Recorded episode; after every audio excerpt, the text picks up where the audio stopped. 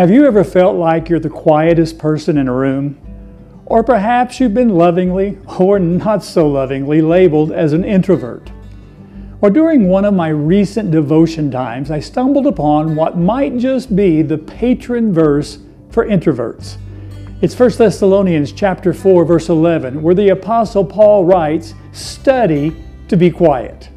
Now, before you chuckle and think, "Well, that's easy for me," let's unpack this a bit.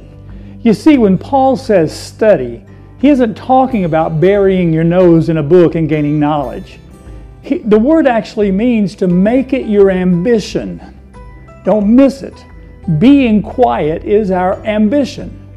Rick Renner, a biblical scholar, inter- interprets this as being deeply committed to a goal.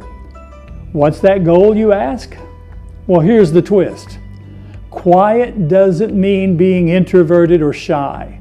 According to Renner, it's all about minding your own business instead of prying into other people's affairs. Paul doubles down on this in that verse by adding this Do your own business. In layman's term, he is saying, stop being nosy. Keep your comments to yourself. Focus on your own journey. Focus where you're going. Now, I'll be the first to admit, sometimes I need a refresher course on this. You see, it's not always about being the silent one or an introvert, but about where we direct our attention and our energy.